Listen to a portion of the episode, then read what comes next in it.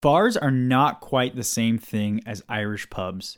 Sure, if somebody asks you, hey, what's a pub? You could say it's kind of like a bar. But they're different. In Ireland, I noticed there was a much bigger element of community. You could walk into a pub and have an engaging conversation with really anybody. Pubs aren't focused on catering to a certain demographic. Their focus is to make sure you have good beer and a good time if you're old enough to enjoy a pint.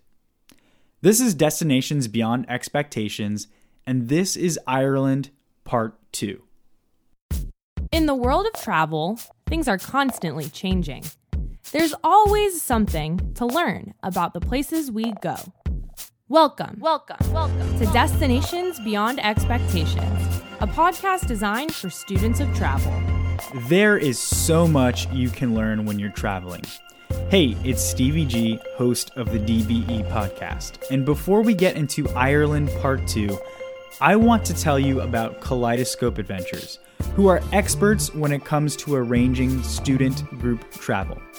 Whether you're a high school band director, a middle school science teacher, or anything in between, Kaleidoscope Adventures can make your life easy by handling the stressful parts of planning a student trip so you don't have to.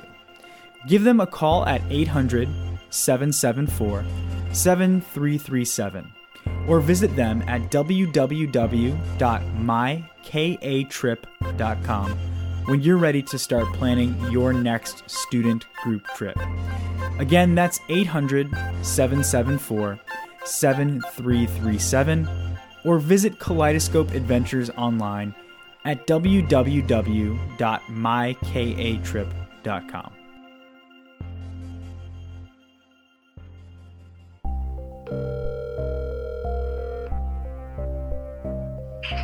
Let's do what's up. You and I have taken some really cool trips. You love telling stories. Oh yeah, just doing it all over again for all of our other trips. Trips, trips. Yeah, would you be down for it? Yeah, man, no problem. Let's do it. You're listening to a Destination Rewind Stevie G and Cameron. Cameron, Cameron, Cameron. All right, we are on to Ireland Part 2. So, quick recap of Part 1. Cameron and I land in Dublin, where we get to experience the city a little bit. We find ourselves in the Guinness Storehouse, one of Europe's biggest tourist attractions. After that, we make our way to Phoenix Park, which is Europe's largest public park, full of gardens, monuments, and walkways. The next day, we drove out to the Rock of Cashel, where we learned about powerful Irish families and rulers. And then we drove to the picturesque town of Kinsale, where we indulged in a fantastic meal at Jim Edwards Pub and Restaurant. All right, here we are starting our morning in Kinsale. Welcome to this Destination Rewind, Ireland Part 2. Day three. All right, day number three. Wake up, another full Irish breakfast, which Cameron is again ecstatic about. You gotta eat while you're on vacation. That's very true. So I stuffed my face yet again to be ready for the day. Caloric intake, baby. So much food. Delicious. So we hopped in the car and we drove, and we ended up in a place, uh, a town called Cobh. And this is spelled C O B H. So it's spelled incorrectly, of course. Well, Cameron, let me give you a little bit of knowledge right here. In Ireland, when you put the letters BH together next to each other, it actually makes the V sound. So, this town called Cobh, you may have heard of it if you watched the movie Titanic or if you're a Titanic fan. This town was actually the gateway to the USA for many Irish immigrants and was the last stop that the Titanic actually made. The last place it docked was Right. Cobh. You and I went to the Titanic Museum in um, Pigeon Pigeon, Forge. So, you know, actually being in Cobh, which was the last place the Titanic took off, it was neat. Like it was a neat to see both sides of this is the Ireland side, and then we got you know taught a lot about the individual people in Pigeon Forge. So it was like we got to see where that journey started for many of them. Yeah, it's in, it's very I kind of closed my eyes and uh, imagined just the ship being in that port there, and it was really cool because the ship that size, um, I just it's crazy to think how it actually docked there at all. Yeah. And so Titanic actually wasn't the only historical ship to be associated with Cobh and also sinking. There's also the British ship, the RMS Lusitania, which actually was sunk outside of Cobh by a German U boat. So a lot of history right there in that port, definitely, especially ship, anything naval related. And also, what you can see from Cobh specifically is the Irish Navy. They have their pretty much all their ships, their boats, their whole naval force, which isn't exactly a lot but they're all the whole base is there. Yeah, and they had a really nice memorial too, kind of um, you know memorializing the sinking of uh, the Lusitania. So that was pretty powerful. One cool thing about the the city of Cobh too was on the top of the hill at the center of the city was a large cathedral called the St. Colman's Cathedral. And it's a beautiful cathedral that overlooks the Cork Harbor. That's what the, the harbor is called, the Cork Harbor. And we actually got the chance to go up and take a small self guided tour of the cathedral itself. And we did this a couple times. You'll hear us bring up, bring up a couple different cathedrals that we toured. And they were all different um, in small ways based on the time they were constructed and things like that. But all of them were beautiful, and St. Colman's, no doubt, was gorgeous as well. Yeah, if you're gonna go check out St. Colman's while you're in Cobh, there's two things you got to be ready for. One is stellar views when you get to the top over the harbor; it's gorgeous, and the second one is cardio because oh my god, you have to climb some stairs to get up there. Yeah, for sure. But it's absolutely stunning. Definitely a must see. Beautiful cathedral, great architecture. It really is fantastic. So after Cobh, we made our way to Limerick, which is a type of poem and also a city in Ireland. And actually, the I believe limericks came from Limerick, and that's why they're called limericks. Yeah, they're correlated. I read that somewhere, but don't recall. So there's actually some debate on where the limerick poem originated. But for those of you that aren't familiar with a limerick, it's a short poem in AABBA rhyme structure, where lines 1, 2, and 5 have around 8 syllables, and lines 3 and 4 have roughly 5 syllables. They're sort of quick and have a nice bouncy rhythm. Anyways, uh, we again go check out another cathedral, and this is St. Mary's Cathedral. Now, this was a little bit older from what I remember. hmm Oh yeah, oh yeah. Um, but again, stunning. And, you know, a lot of people visit Europe for this reason to see those kind of ancient, older structures. And I thought it was really neat being in there. Yeah, I thought it was beautiful. The, the difference, we got to see this one at night, and the lighting on it and whatnot, it actually was kind of spooky looking. And they also had tombstones as well outside, as most of their old churches and cathedrals did. But it was really cool because it was definitely a, a medieval style uh, cathedral. When you go in, the chandeliers still had uh, candles. And to imagine having a service at night with nothing but candlelight, Yeah. that's a pretty cool experience just to be able to think about that. And they had their their saints and, and famous people and the history of the church all around. So it's also a living museum in that regard. So really cool to just walk around and read and experience that. Definitely. So after the cathedral, we made our way to the Limerick Strand Hotel, um, where we actually had a three course meal served for dinner at the hotel restaurant, which again was great. I mean, Ireland's food is, they're knocking it out of the park. I absolutely had no problem, no qualms at all with the food. It was delicious. No qualms. I like that. So one thing I learned is, you know, the food in Ireland is they're very careful and cautious and they document everything. And every piece of meat that you would eat in Ireland has a track record. They're all grass fed, so there's no corn fed, no whatever else fed beef, meat. Animal byproduct. Yeah, exactly. It was all grass fed and it all had to meet a certain standard for you to even serve if you're a restaurant. Right, which contributes to the food being so delicious. The other thing too I want to talk about is the hotels. This one was more modern, I'd say, than the other ones we stayed at.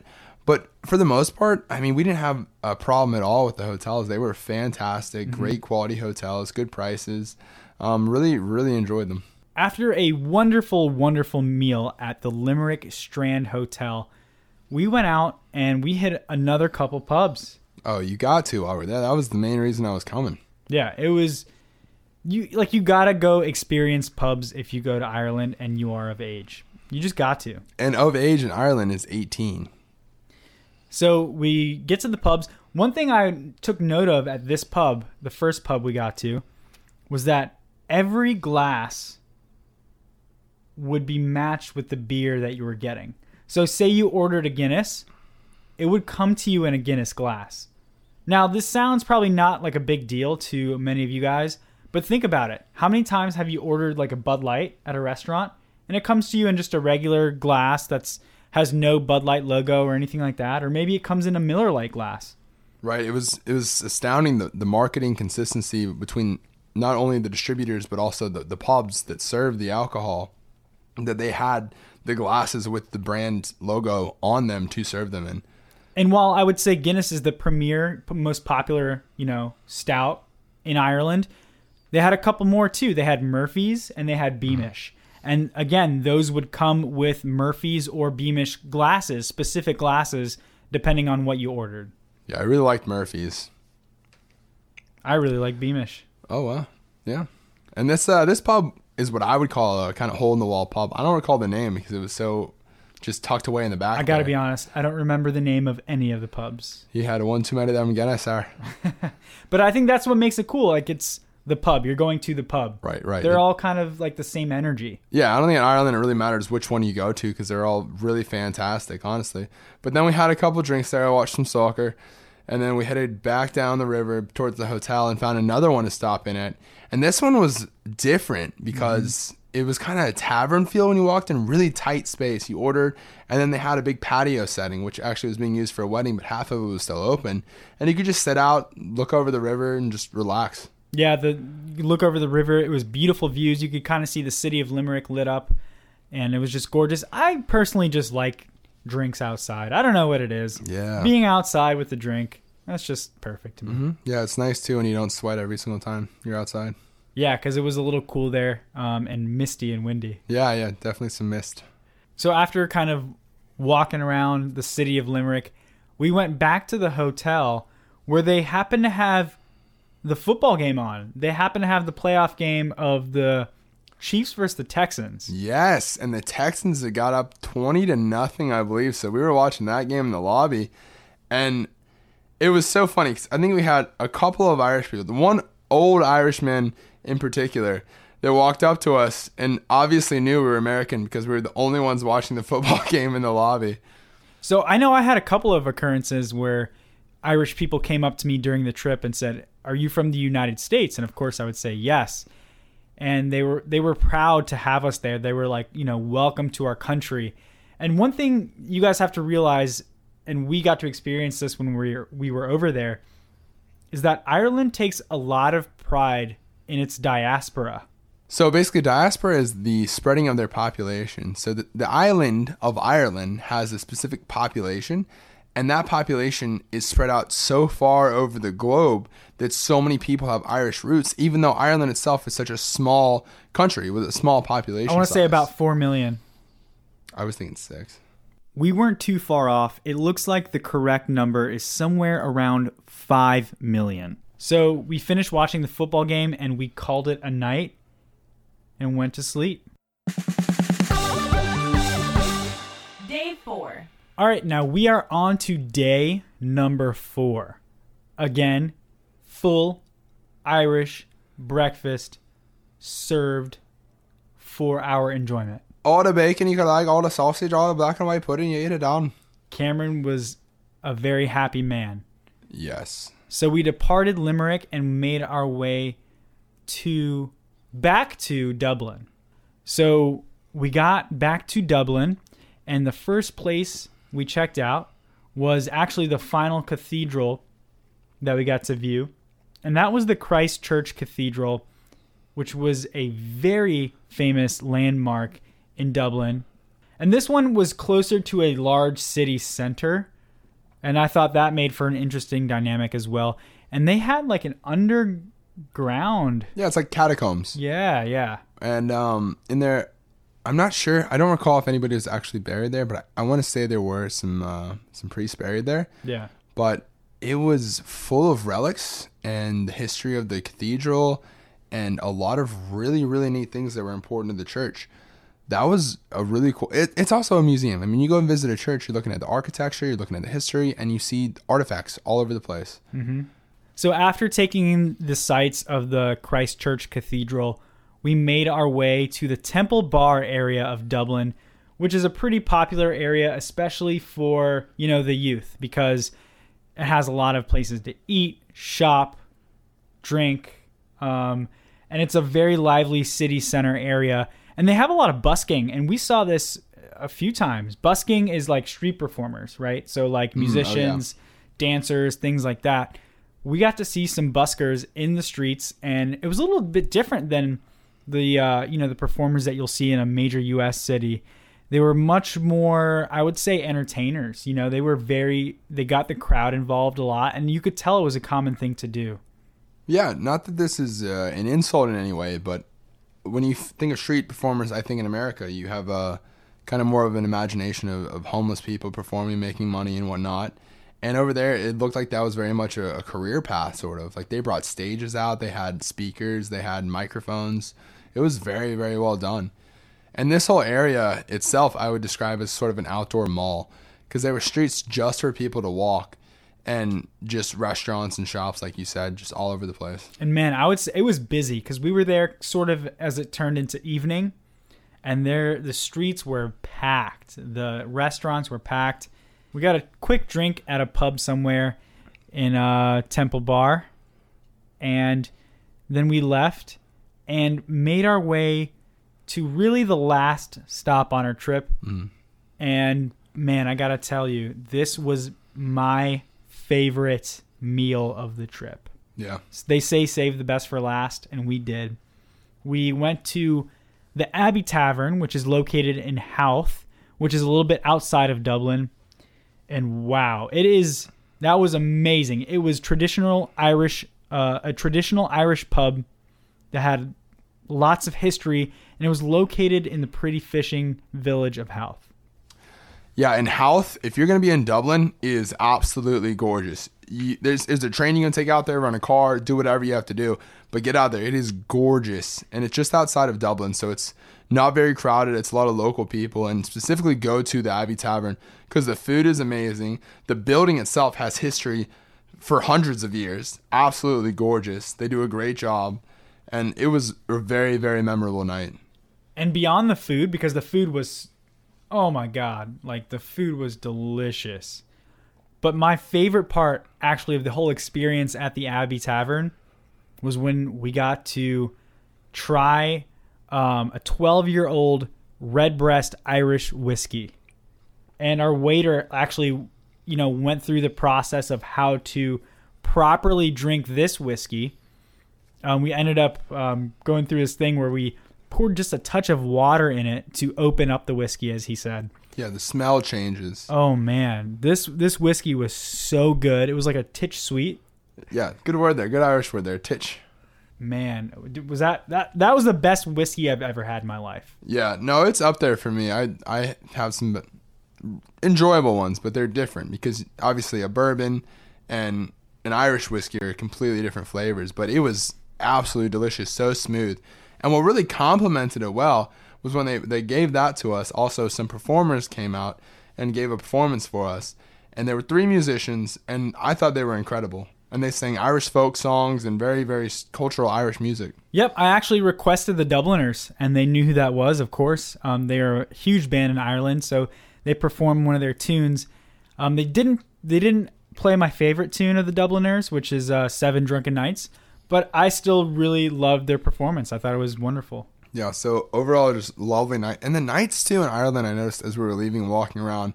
I mean, it's cooler weather when we were there in January, but just really enjoyable to walk around and really relax. And your after meal walk for me was fantastic. Just beautiful, cool, and very calming. Yep. Um, so I was full. Cameron, were you full? Actually, I was full. Yeah. Wow, wow, that's a wow. Yeah, my fifth meal of the day did it for me there. Topped me off. So we got back uh, into the car and made our way back to Dublin after that wonderful meal at the Abbey Tavern. and we actually tried to go out to some pubs at this point, but the area near our hotel, all the pubs were actually shut down. Well, we walked into one because it was like karaoke machine. Everybody's having a great time. And I guess you have to be inside at a certain time to be served, and then Right. they close later. So it was kind of confusing. So they said we couldn't stay. So that was disappointing.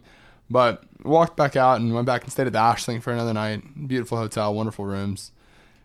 And then that concluded our final beautiful, wonderful day in Ireland. That was it. And uh, we ended up waking up the next day, catching a flight to Iceland. Yep, that's right. We coupled this trip uh, with Iceland.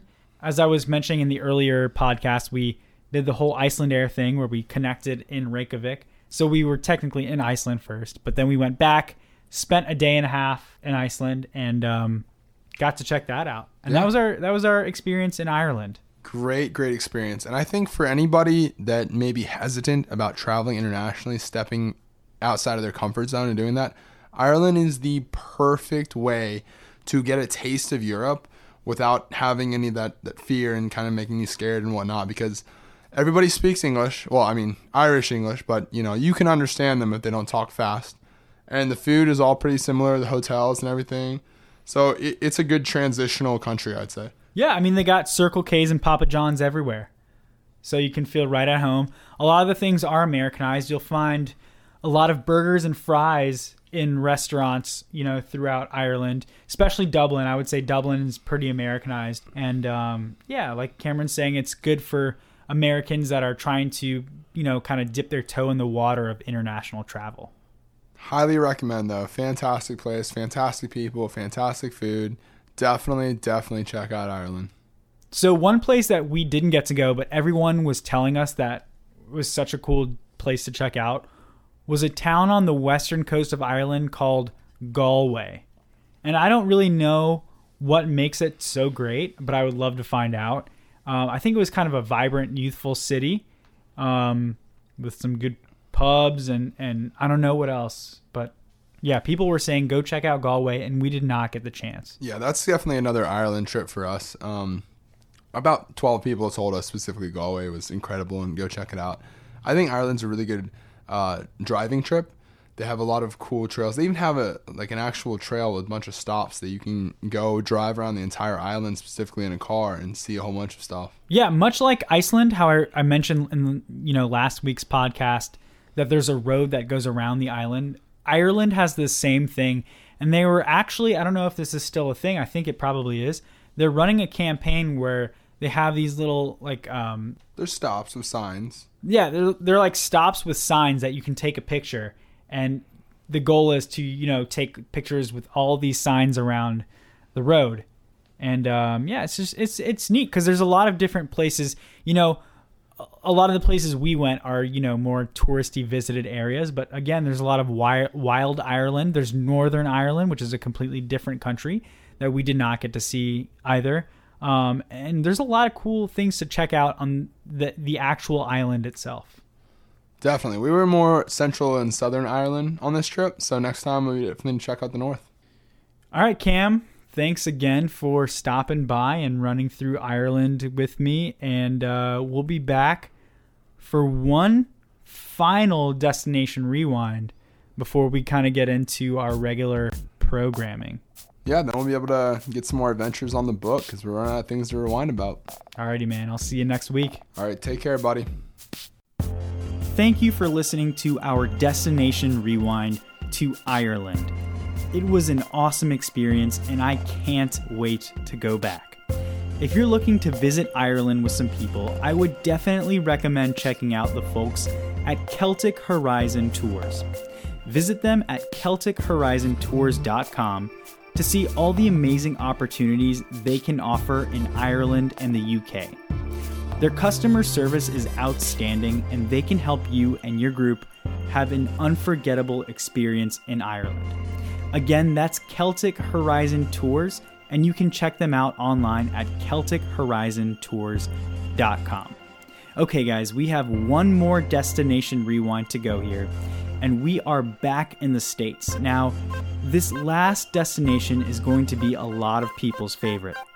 It's a fast growing, young, vibrant city that has an incredible music scene. So listen in next Friday, and until then, make sure you keep spreading the word about the DBE podcast. If you know a student of travel, tell them to give us a listen and a like on Facebook, and let them know about our new website, dbetravel.com. Well, that's all I got for this week. I'll talk to you soon.